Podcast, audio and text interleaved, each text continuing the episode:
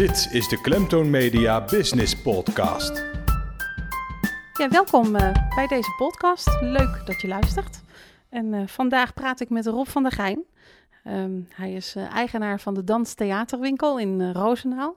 Rob, betekent dat je vooral een dansende ondernemer bent of een ondernemende danser? Ja, een dansende ondernemer en soms zeg ik ook wel eens een dynamische ondernemer. Leg dat eens verder uit.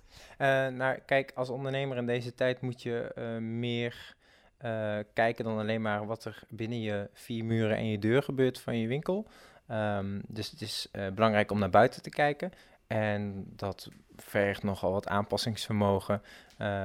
Nog beter je klanten willen begrijpen en ook al voelt het soms als winkelier of als verkopend punt onreëel soms wat klanten eisen, moet je toch steeds meer op de klant gericht het aanbod proberen aan te passen en toe te passen. En dat vraagt nogal wat dynamiek en dynamische veranderingen. Neem dat met zich mee. Ja. Doet een beroep op je flexibiliteit. Ja, dus concreet voorbeeld kan zijn, is dat ik heb het afgelopen weekend nog gehad, ik ben zeker 3 of 4 keer gebeld rond 11 uur 's avonds op zaterdag of zondag. De klant wil jou bereiken en in het weekend zijn zij vrij van werk, dus zij willen dan online shoppen. Dus zij hebben dan ook vragen, maar dat vraagt wel ook van jou als ondernemer dat jij dan ook bereikbaar moet zijn. En soms heb je daar niet zo'n trek in, persoonlijk. Maar aan de andere kant, als je het iets biedt, moet je het ook al kunnen waarmaken op dat gebied. Dus ja.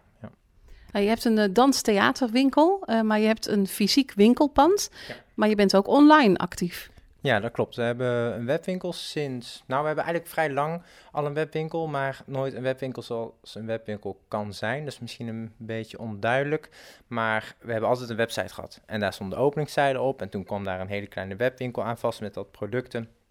Maar dat liep altijd niet zo. Toen heb ik op een gegeven moment een heel groot omslagpunt gemaakt. En heel specifiek echt op een webwinkel gaan zitten. Met op de webwinkel natuurlijk ook onze openingstijden. Gekoppeld met social media. Maar sinds we dat hebben gedaan zien we ook wel een groei in de producten die we verkopen. En vooral ook onze bereikbaarheid. En dat is heel belangrijk. En wat je wel merkt is dat je vroeger had je een website en dan was je klaar. En tegenwoordig komen daar nog het social media aspect bij kijken. En dan moet je als winkelier heel erg goed weten van waar zit jouw doelgroep. Dus mijn doelgroep is toch rond de 20 jaar. Ook al dansen er heel veel kinderen in jongere leeftijden, dan zijn het vaak de ouders die online shoppen. Want die kleine kids van 7 jaar, die gaan niet online shoppen. En als je dan kijkt naar bijvoorbeeld de tieners of de dames en heren die rond de 20, 25 jaar zijn, ja, die zitten dan tegenwoordig niet echt meer op Facebook, maar die zitten meer op Instagram. Die zitten meer op Snapchat en dat soort platformen. Dus daar moet je dan ook wel zijn. Ja. Heb je daar echt onderzoek naar gedaan? Ik wilde eerst zeggen nee, maar dat is wel waar. Want ik ben er eigenlijk gewoon wel dagelijks mee bezig. Vandaag ook. Ik ben vandaag aan het kijken geweest van hoe laat zijn mijn fans online. Dat kan je zien. En in welke leeftijdscategorie zijn die mensen online? En wat is het dag dat ze het beste online zijn? Dus ik krijg dan een tabel te zien. Kan ik een leeftijdscategorie aanklikken. En dan kan ik zien van maand tot en met zondag wanneer het meeste bereik is. Dus als ik iets belangrijks wil posten. Iets waarvan ik wil dat veel mensen zien. Dan probeer ik dat op een dag te doen dat de meeste mensen online zijn. Met Instagram hebben we een tijdje gehad dat we elke week een post hadden. Dus een mooie foto. Ik wilde wel echt dat het een foto was. Geen reclameadvertentie, maar echt een mooie dansfoto. Toen probeerden we dat elke week te doen. En dat hebben we nu wel naar beneden moeten schroeven. Want elke week een foto is echt heel veel werk. Dan hadden we wel veel fotoshoots en deden we zoveel mogelijk foto's. Maar ja, op een gegeven moment ben je ook dan door je balletpakjes heen van dat seizoen of die collectie. En dan moet je gewoon weer een nieuwe doen. En dat vergt al veel tijd. Ja. Ja.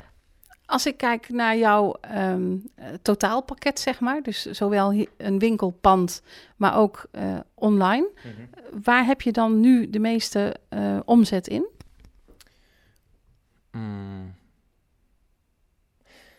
Dit is een lastige vraag, want dat verschilt. Je moet het toch zien als 2 verschillende winkels. Wat er gebeurt in mijn branche is dat ik ben seizoensgebonden. Als de school begint, beginnen ook de dansscholen. Dus in september heb ik hier een rij voor de deur gehad. September, oktober. Maar online is het dan redelijk stabiel. Ik zie niet echt een extreme daling, namelijk nu, in deze maanden. Dus in september heeft het een veel hogere omzet dan de online winkel. Maar nu zie je, nu is het bijvoorbeeld rustig vandaag. Het is nu december. We hebben wel de Sint-periode, maar in september stond hier nog steeds vol met klanten. Dan had ik ook personeel nodig om al die klanten te kunnen helpen. Maar nu zie je dat online dus heel erg hard aan het lopen is. Dus het wisselt zich af. Ik heb vorig jaar de grens bereikt dat de webwinkel boven mijn winkel ging stijgen. En ik denk dat we die trend gaan doorzetten. Alleen, ik ben alleen maar aan het groeien en ik weet niet waar die groei ophoudt. En wat ook daarbij komt kijken, die groei kan ook killing zijn. Want als ik te veel werk heb, dan kan ik het werk ook niet meer aan. En dan heb ik op een gegeven moment een omslagpunt nodig. Er moet of vast personeel komen, of ik moet gaan zeggen van, ik kan bepaalde diensten niet meer aanbieden. Dan moet ik meer een vaste basis heel consequent kunnen leveren. In plaats van 9 verschillende leveranciers met 30 verschillende bladpakjes. Het kost allemaal heel veel tijd. Mm-hmm. Het zijn allemaal keuzes die je maakt. En ik zit eigenlijk nu een beetje in zo'n moeilijke periode dat ik bij mezelf zoiets heb, kan ik dit allemaal alleen blijven doen? Of moet ik echt iemand vast in dienst gaan nemen om de webwinkel over te nemen? Of in ieder geval te ondersteunen? Of andere taken? Want ik moet ook nog wel eens een keer de deur uit voor vergaderingen en werkgroepen, andere dingen. Want ik ben nog best wel actief buiten de winkel. Ja. Nou, ben ik ook wel in het verleden ook met heel veel dingetjes daarvoor ook gestopt. Specifiek alleen maar voor de zaak. Ik kan gewoon niet alles meer doen. Ja, want op dit moment doe je het echt helemaal alleen bijna. Ja, ik doe, maar toch als je belt of je vraagt iets, dan zeg ik altijd we. En waarom is eigenlijk omdat er heel veel dames, vooral dames, want het zijn dansers, die helpen ook echt. En die hebben ook echt hart voor de zaak. De dames die hier na een schooltijd gewoon als bijbaantje hier wel eens komen werken, die werken ook keihard voor de winkel. Nou, jullie doen voor mij dan de nieuwsbrief. En daar heb ik gewoon geen tijd voor. Dat kan ik gewoon niet doen. Maar dat zijn al die mensen die ook hart voor de zaak hebben. En dat vind ik belangrijk, hart voor de zaak hebben. Voelen wat wij hier doen. Als jij mij vraagt, wat is de winkel? Dat is eigenlijk een bepaalde emotie die ik moeilijk kan uitleggen. Al die mensen zorgen ervoor dat de Danstheater de winkel is zoals die er nu is. En het belangrijkste het belangrijkste doel van de winkel is eigenlijk, wij willen de danser helpen om verder te komen. Ja. En natuurlijk hebben wij een winstoogmerk, winst willen wij maken, want we zijn een bedrijf. Maar als ik 's ochtends opsta, dan ben ik niet per se bezig van, ik moet zoveel geld verdienen. Maar dan kijk ik meer uit van, oké, wat krijg ik zo meteen binnen aan klanten of online? En vind ik het ook echt gewoon heel fijn om een danser die net start, of een professionele danser of een amateurdanser, te helpen bij de vraag. En dat ze dan hier de deur uitgaan en dat ze dan zoiets hebben, ik ben er echt op vooruit gegaan. Ik kan nu fijner dansen op deze schoentjes. Ik voel mij gelukkig in dit balletpakje. De problemen die ik hiervoor had met mijn sneakers zijn verholpen. Dat zijn wel belangrijke dingen die ik wil oplossen. En dat zorgt er wel voor dat ik dit ook elke dag ook kan doen. Dus ja. Ja, dus het is ook echt de service, de liefde voor het vak, de passie, die de boventoon voert. In dit geval wel, want zo is het ook ontstaan. Als ik puur naar centen zou gaan kijken en ik zou heel zakelijk gericht een bedrijf zijn gestart, zou ik geen danswinkel zijn begonnen. En ook niet in Roosendaal, want deze winkel zou veel beter lopen in een grotere stad. Ja. Maar toch zit ik hier, dus ja. En waarom in de Molenstraat? Karakteristiek. Nee, de Molenstraat, toen ik hier begon, was eigenlijk de Molenstraat nog niet zoals we het nu zien. Toen was net de drugs eruit, er waren nog veel leegstand. De panden waren nog in verval. 2 panden verderop stond alleen de voorgever van bijvoorbeeld. En toen was er een visie van dat deze straat voor startende ondernemers zou zijn en speciaalzaken. Nou, ik ben een speciaalzaak en in die tijd was ik een startende ondernemer, ondertussen niet meer natuurlijk. In ieder geval voor de winkel dan, startend ondernemer. En toen heb ik ervoor gekozen om hier te zitten. Ik hoef niet naast de blokker te zitten. Ik heb niet zoveel aan passanten. Ik moet het echt hebben van de danser die op zoek gaat naar. Ik denk dat op dit moment en voor deze tijd van het seizoen 50-50 is. Ik heb 50% klanten uit Roosendaal en gemeente, maar 50% ook van veel verder. Antwerpen, Vlissingen, Tilburg, Eindhoven, Arnhem, Amsterdam, Rotterdam, ze komen allemaal hier naartoe. Ja. En daar mag je, ja, daar ben ik soms ook wel eens trots op als ze hier het station binnenkomen en ze lopen dan hier naartoe. En ze komen helemaal uit Arnhem en ze komen hier alleen maar een billetpakje kopen en een billetschoentje en ze gaan daarna weer terug naar huis en heb ik zoiets van... Wauw. Dat is wel echt heel bijzonder. Ja. En toch doen wij dus iets wat andere danswinkels niet doen. Want er zitten ook danswinkels in Amsterdam, in Hilversum en in Utrecht en in Antwerpen. Maar toch komen ze hier naartoe. En dat heeft toch ook wel een beetje te maken dat... Ja, we hebben toch wel door wat er speelt. Ja. Wat leuk is en wat fijn is en wat we graag dragen. Ja. Ja. In welk jaar ben je hier gevestigd? Weet je dat? 2011, volgens mij. Maar toen had de Molenstraat nog niet zo'n goed imago. En jij begon from scratch, zeg maar, met jouw winkel. Wat heb je toen gedaan om aan je zichtbaarheid en aan je vindbaarheid te werken? In die tijd was het natuurlijk vooral...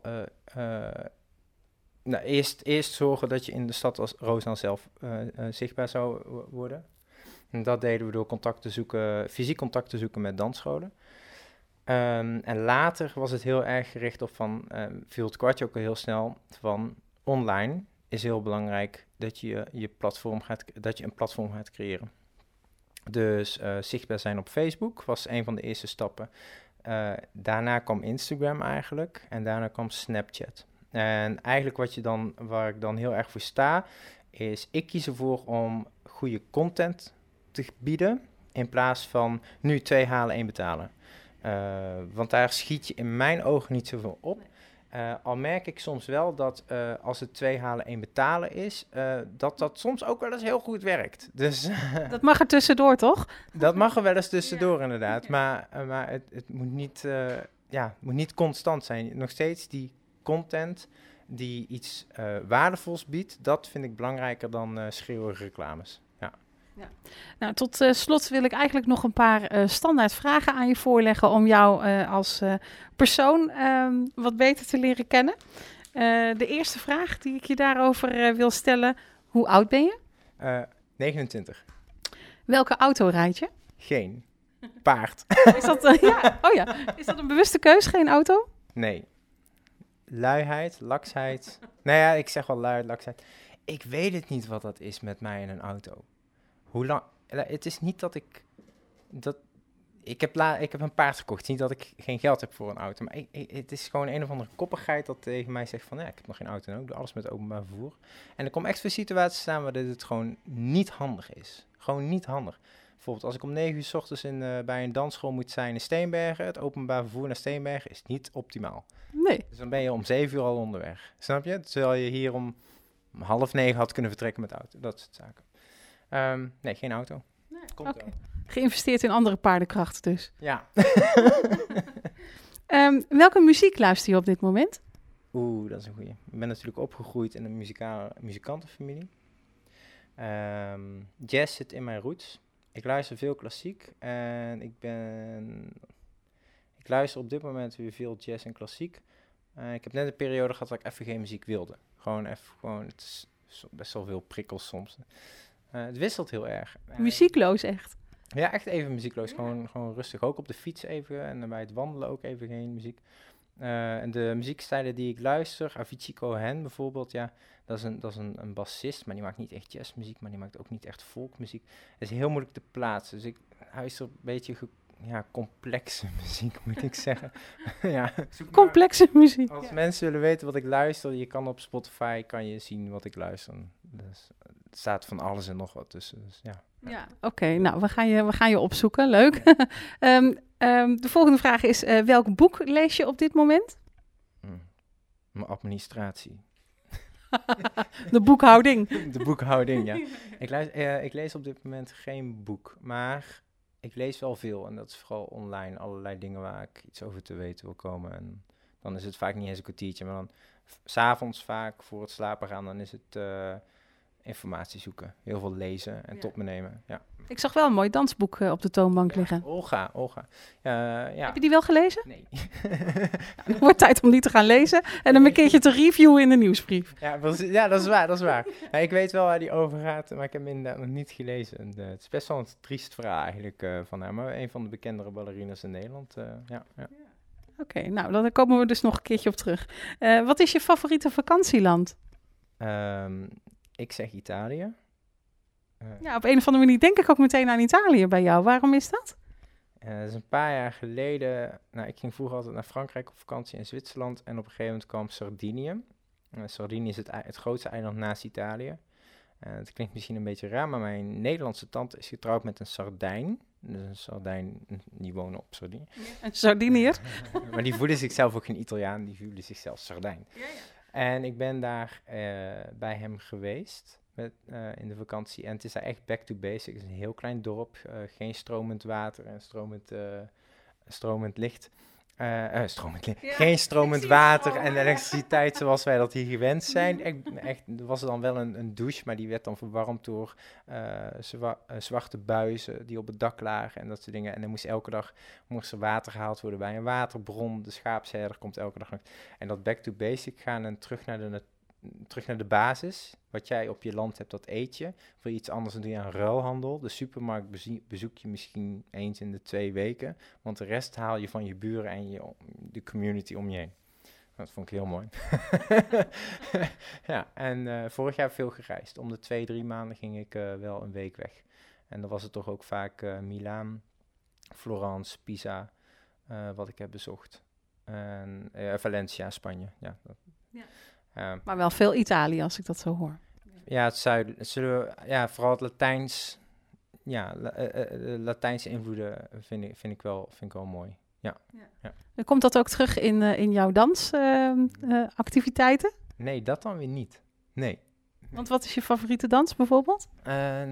Je ontwikkelt op de dansacademie een eigen stijl op een gegeven moment. En ik ben een moderne danser. Dus mijn hoofdstijl is modern. En daarin heb ik een eigen kleur of, ja, hoe zeg je dat? Ja, eigen kleur ontwikkeld. En die is mij eigen. Dus als leerlingen van mij les krijgen en die volgen een paar jaar les, die kunnen herkennen van, oh ja, dit is echt wel een Rob-stijl. Terwijl als ze bij een andere docent gaan bij onze dansschool, en ze volgen ook modern, dan is dat meer een Martine-stijl of een Christel-stijl of een Manouk-stijl.